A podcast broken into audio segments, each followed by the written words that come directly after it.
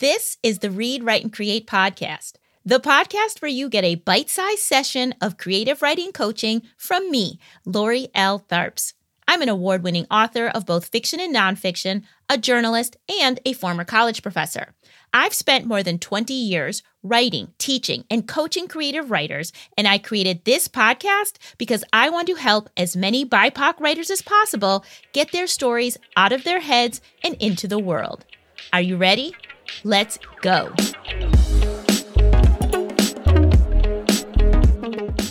On today's episode of the podcast, I'm going to be giving you a quick pep talk and a permission slip to write what you know.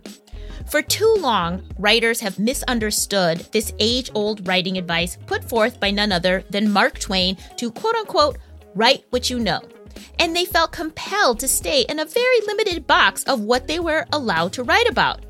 Meanwhile, Toni Morrison fought against this notion very strongly and often said that writers should absolutely not write what they know because that would lead to painfully boring material. The truth is, Mark Twain and Toni Morrison are both right. And in this episode, I'm going to break down why and share how writing what you know can actually make you a better writer. So let's get to the pep talk. Hello, beautiful people.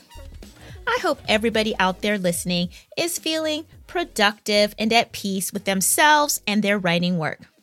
I know it's always a journey, but I always tell people to remember that tomorrow is another chance to try again. Okay? Good. So let's get into it. Today, we're talking about the popular writing advice to write what you know. Now, I'm just going to assume that every writer listening to this episode has heard that phrase before. It almost feels like a cliche by now, but it's actual writing advice attributed to Mark Twain, who supposedly was the first person to say it or the person who, you know, is known to have said it when talking about what's the best thing a writer can do. Now, Mark Twain, as probably everybody knows, is the famous American writer, author, and satirist, most well known for his books, The Adventures of Tom Sawyer and The Adventures of Huck Finn. And maybe you might know him because of the Mark Twain Prize for American Humor. But anyway, I don't actually know if Mark Twain had a follow up statement to the Write What You Know, or maybe it was taken out of context, but it is probably today the most overused piece of writing advice that unfortunately is not only overused, but it's most often misunderstood and misused. Because at face value, write what you know seems to imply that you should only write about the life you've lived or the expertise you've gathered during your lifetime. Like, John Grisham was a lawyer and he writes about legal cases and legal thrillers, right? I'm a black woman married to a Spanish man. I have three children, two boys and a girl. So, following this line of thinking, any fictional character I would want to write about should be a black woman married to a Spanish man. Maybe I could divert a little bit and have a black woman married to a South American man or Italian man, but that might be pushing it a little bit. Of course, if this is the way you did your writing, this is the way you approached fiction writing, you would have a very limited scope of possibilities with which to write about. But the truth is, a lot of novels are just thinly veiled versions of the author's real life.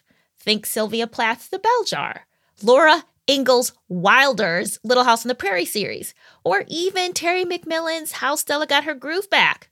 There's even a term for this type of writing called autofiction.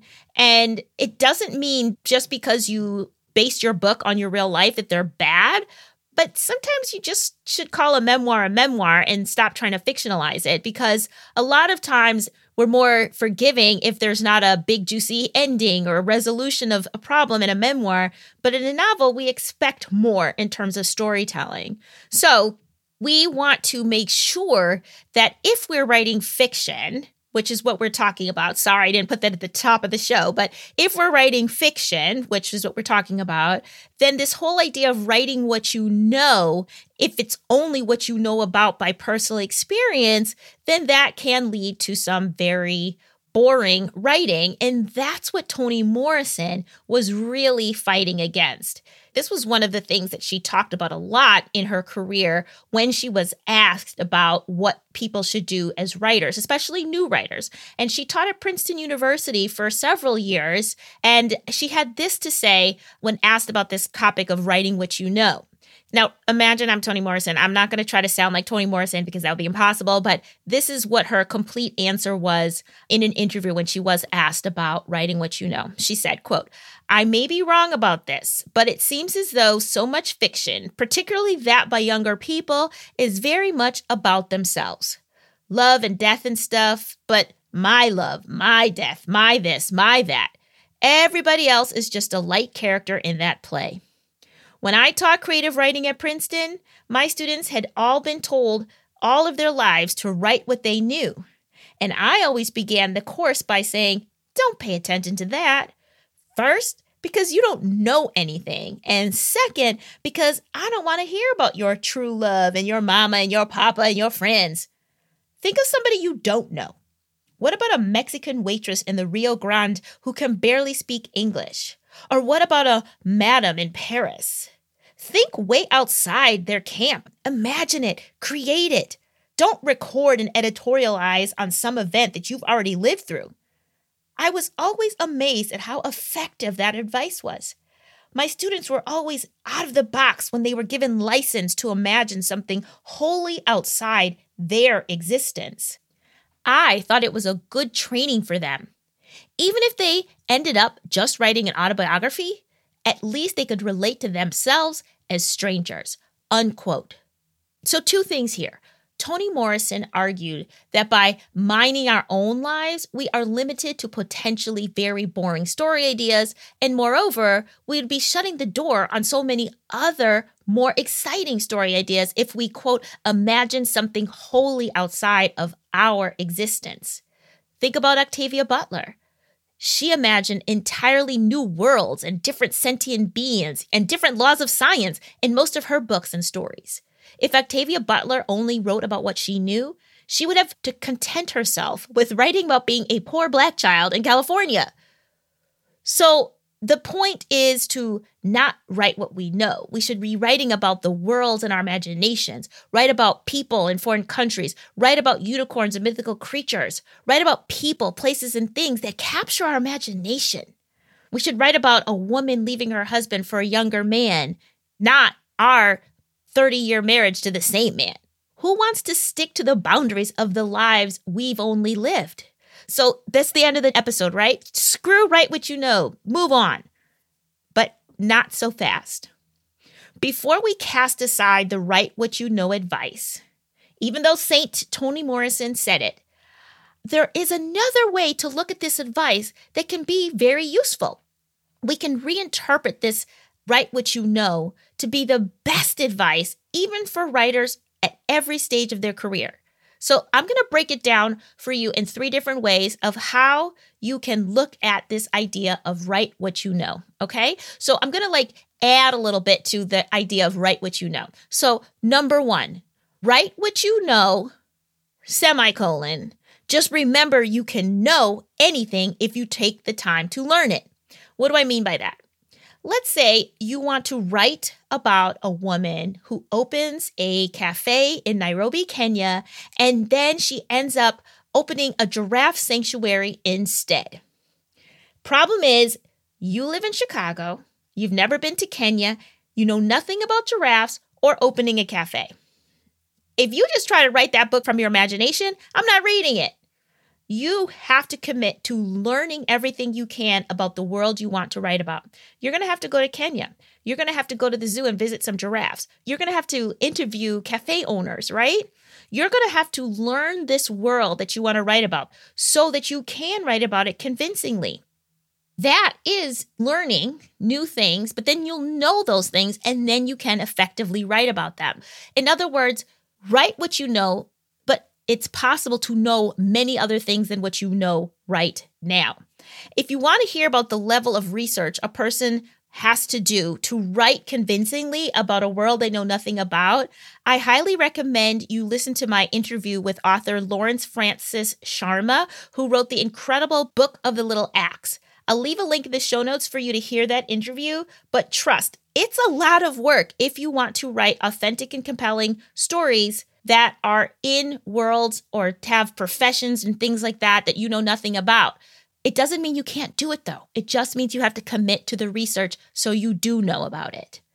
Number two, write what you know for the backdrop of the story you're trying to tell. Now, you don't have to do this, but this is actually very useful advice. If you have a story, you have the story idea, you have the characters, but you still need a setting for your story. Where's your story going to take place?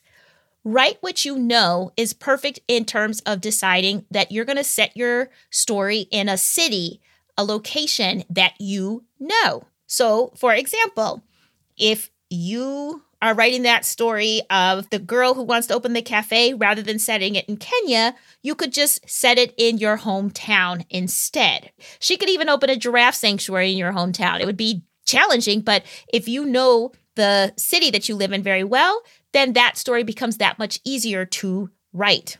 When you need to do research, you don't need to book a ticket to another country. You can just walk out your door, do the sleuthing and the research just by walking around, not to mention the information that you already know from living in that city. So, just as an example, when I wrote my novel, Substitute Me, I was living in Brooklyn. I set the story in Brooklyn. Before I finished the book, though, we moved to Philadelphia. And of course, I put the second half of that book in Philadelphia because I could do the research for the setting in the place that I was. So I used what I knew, I used what I had at hand so that I could write this book authentically and the setting would look authentic. So, settings, professions, illnesses, anything that you know because you've lived through it and you've experienced it, use that to make your work more authentic, more honest, and 100% real to make it easier for you to write.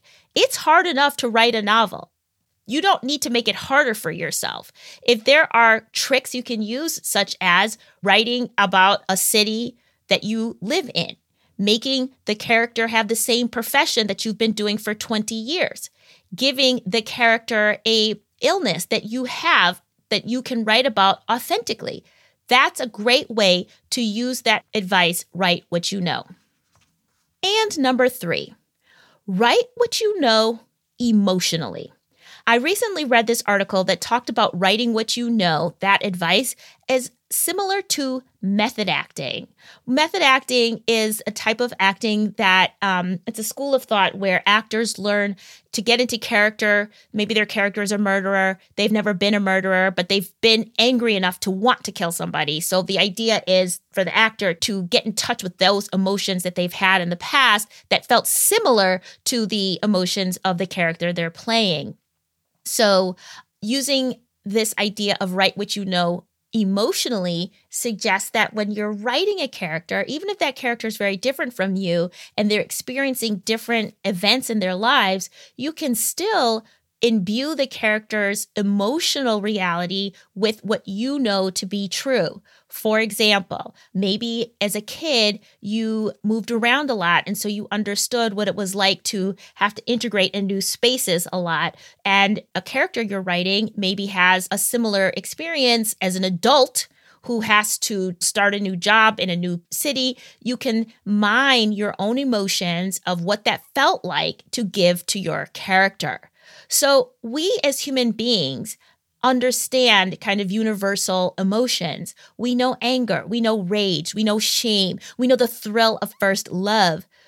We can use what we know in that sense to channel those emotions and put them on the page through our characters. So, in that way, you are writing what you know. It's just not confined to your specific individual experience, but by using what we know emotionally, our characters will feel more authentic on the page. Another example Toni Morrison herself. She wrote Beloved. But Toni Morrison was never an enslaved woman who killed her own child only to be haunted by that child's spirit. Nope, didn't happen. And yet she could identify with her title character because, as a Black woman raising Black children in the United States, she knew intrinsically the fear of wanting to protect her Black children against white racist violence. So, if you have the emotional knowledge about certain things, you can use that. And you not only can use it, but you should use it so that your characters really pop off the page with their emotional authenticity. Okay? So, those are three ways that you can use that advice to write what you know in a way that is going to free you to write expansively and better than if you were not using your own experiences and not mining the curiosity that you have for other things. So write what you know, but with these addendums, if you will. The last thing I want to say about this is that it is okay to actually just write what you know if what you know is pretty damn cool.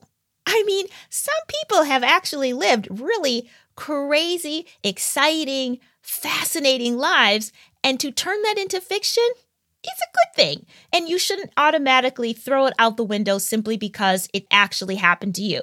So, what I will say there is write what you know if what you know is juicy and delicious. For example, Terry McMillan's How Stella Got Her Groove Back. That was a good damn story, wasn't it? A woman of a certain age meeting and marrying a much younger man that she meets on a vacation in Jamaica? Okay, yes, please, sign me up, write that book. Or The Devil Wears Prada, for example. It's a great story based on this woman's life working with a Anna Wintour type boss in the magazine industry in the 90s. So sometimes, yeah, your life is that interesting. And writing what you know, again, making a book loosely based on your exciting life experiences, it's okay sometimes. You're allowed to do it. So I'm going to sum up by putting these write what you know advice into do's and don'ts. So you can write these down or just try to remember them. Ready? Here we go. One, do write what you know if what you know is juicy and exciting. Two, do write what you know emotionally. Use this adage to write what you know when talking about emotions, settings, professions, or other external character attributes. Three, do write what you know a lot about after researching your interests. Now let's talk about the don'ts. Don't write what you know if what you know is boring. Two, don't write what you know if what you know is based on stereotypes, one documentary you watched and or that one time you dated a person about culture X. Okay? And number 3, don't write what you know because you're scared to try something new. That's a box you have to break out of. You just have to commit to learning everything you can so you can write convincingly about it. You have that ability. And to be honest, researching what you're interested in is half the fun of writing. If it seems too daunting to you to dive into that level of research, then you probably shouldn't be writing fiction. And that's okay, because there's a lot of other things you could be writing about. And on that note, I'm going to leave you with two more Mark Twain quotes that speak to this very notion of knowing things. Because really, the best writers are the writers who know a lot of things. And when I say know, I mean that they have experienced a lot of things. The ones who are curious about the world and do their best to satisfy that curiosity. The best writers in the world are the ones who live fully in the world. So, this is what Mark Twain said. One, he said, experience is an author's most valuable asset Experience is the thing that puts the muscle and the breath and the warm blood into the book he writes. Isn't that great? I love that. It puts the breath and the warm blood into the book he writes. Mark Twain also said, Don't look at the world with your hands in your pockets. To write about it, you have to reach out and touch it. So go out in the world, get involved in it, see things, meet new people, touch and taste everything that interests you so you can know more. And then you can write more. All right, class dismissed. I hope this coaching session left you inspired and motivated to write. And I hope you feel a deeper connection and commitment to your literary projects and practice. Before I let you go, I wanted to pull your attention to the fact that I mentioned Lauren Francis Sharma earlier in this episode, referring to all the research that she had to complete to finish her amazing book, The Book of the Little Axe. That book is phenomenal. It tells the story of a native Trinidadian woman who flees the island of Trinidad on the eve of the British takeover and ends up years later in the United States or what will become the full United States, as the wife of a great Native American chief and living amongst the Crow Indians in Montana. It is truly one of the most riveting stories I have ever read. And while I think it's worth listening to the episode just to hear about all the research it took Lauren to do to write this book authentically, it's also just a great episode to listen to that is very inspiring about a woman who wanted to write, even though she was a lawyer, and she took that leap to start her fiction career. And Stephen King plays a cameo in the story. It's a great interview. Book of the Little Axe is a great book. I'm going to leave a link to the episode in the show notes, and I'm going to leave a link to the book so you can check that out as well. And finally, just an update. If you listen to episode number three of the podcast with author Tracey Lewis Giggetts, then you'll remember that when we recorded, she had just found out that her book Black Joy had been nominated for an NAACP award.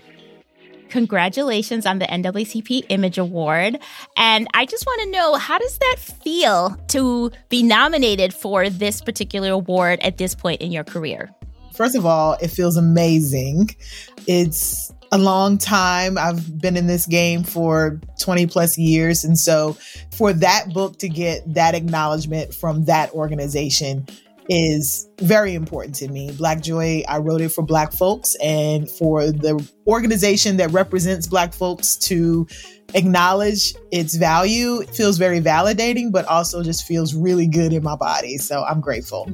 Well, I am so happy to announce that Tracey won the award. Her book, Black Joy Stories of Resistance, Resilience, and Restoration, won in the category of Outstanding Literary Work Instructional.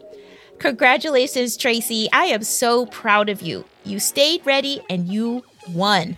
Woo! I will leave a link for Tracey's book, Black Joy, in the show notes and a link to her episode in case you didn't have a chance to listen to it when it first came out.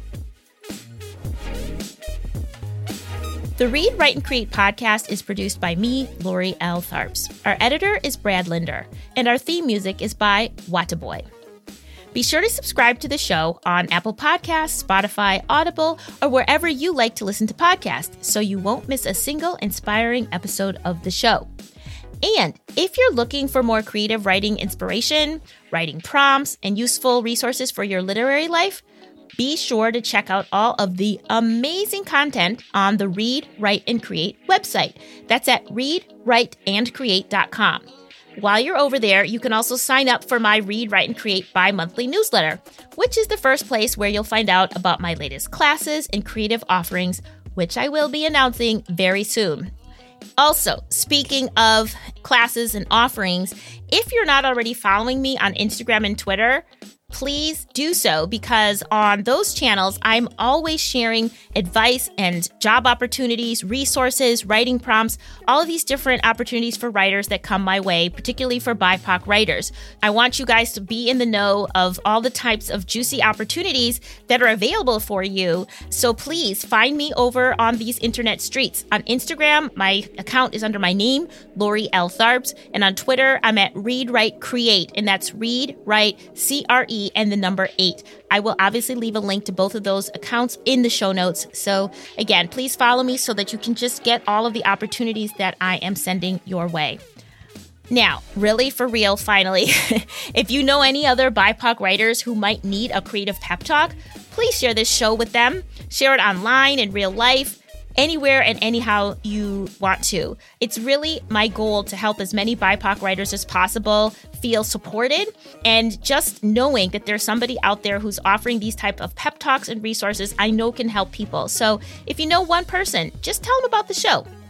Thank you. And you know, I will be back here in 2 weeks on Monday with another pep talk for you. Until then, keep writing.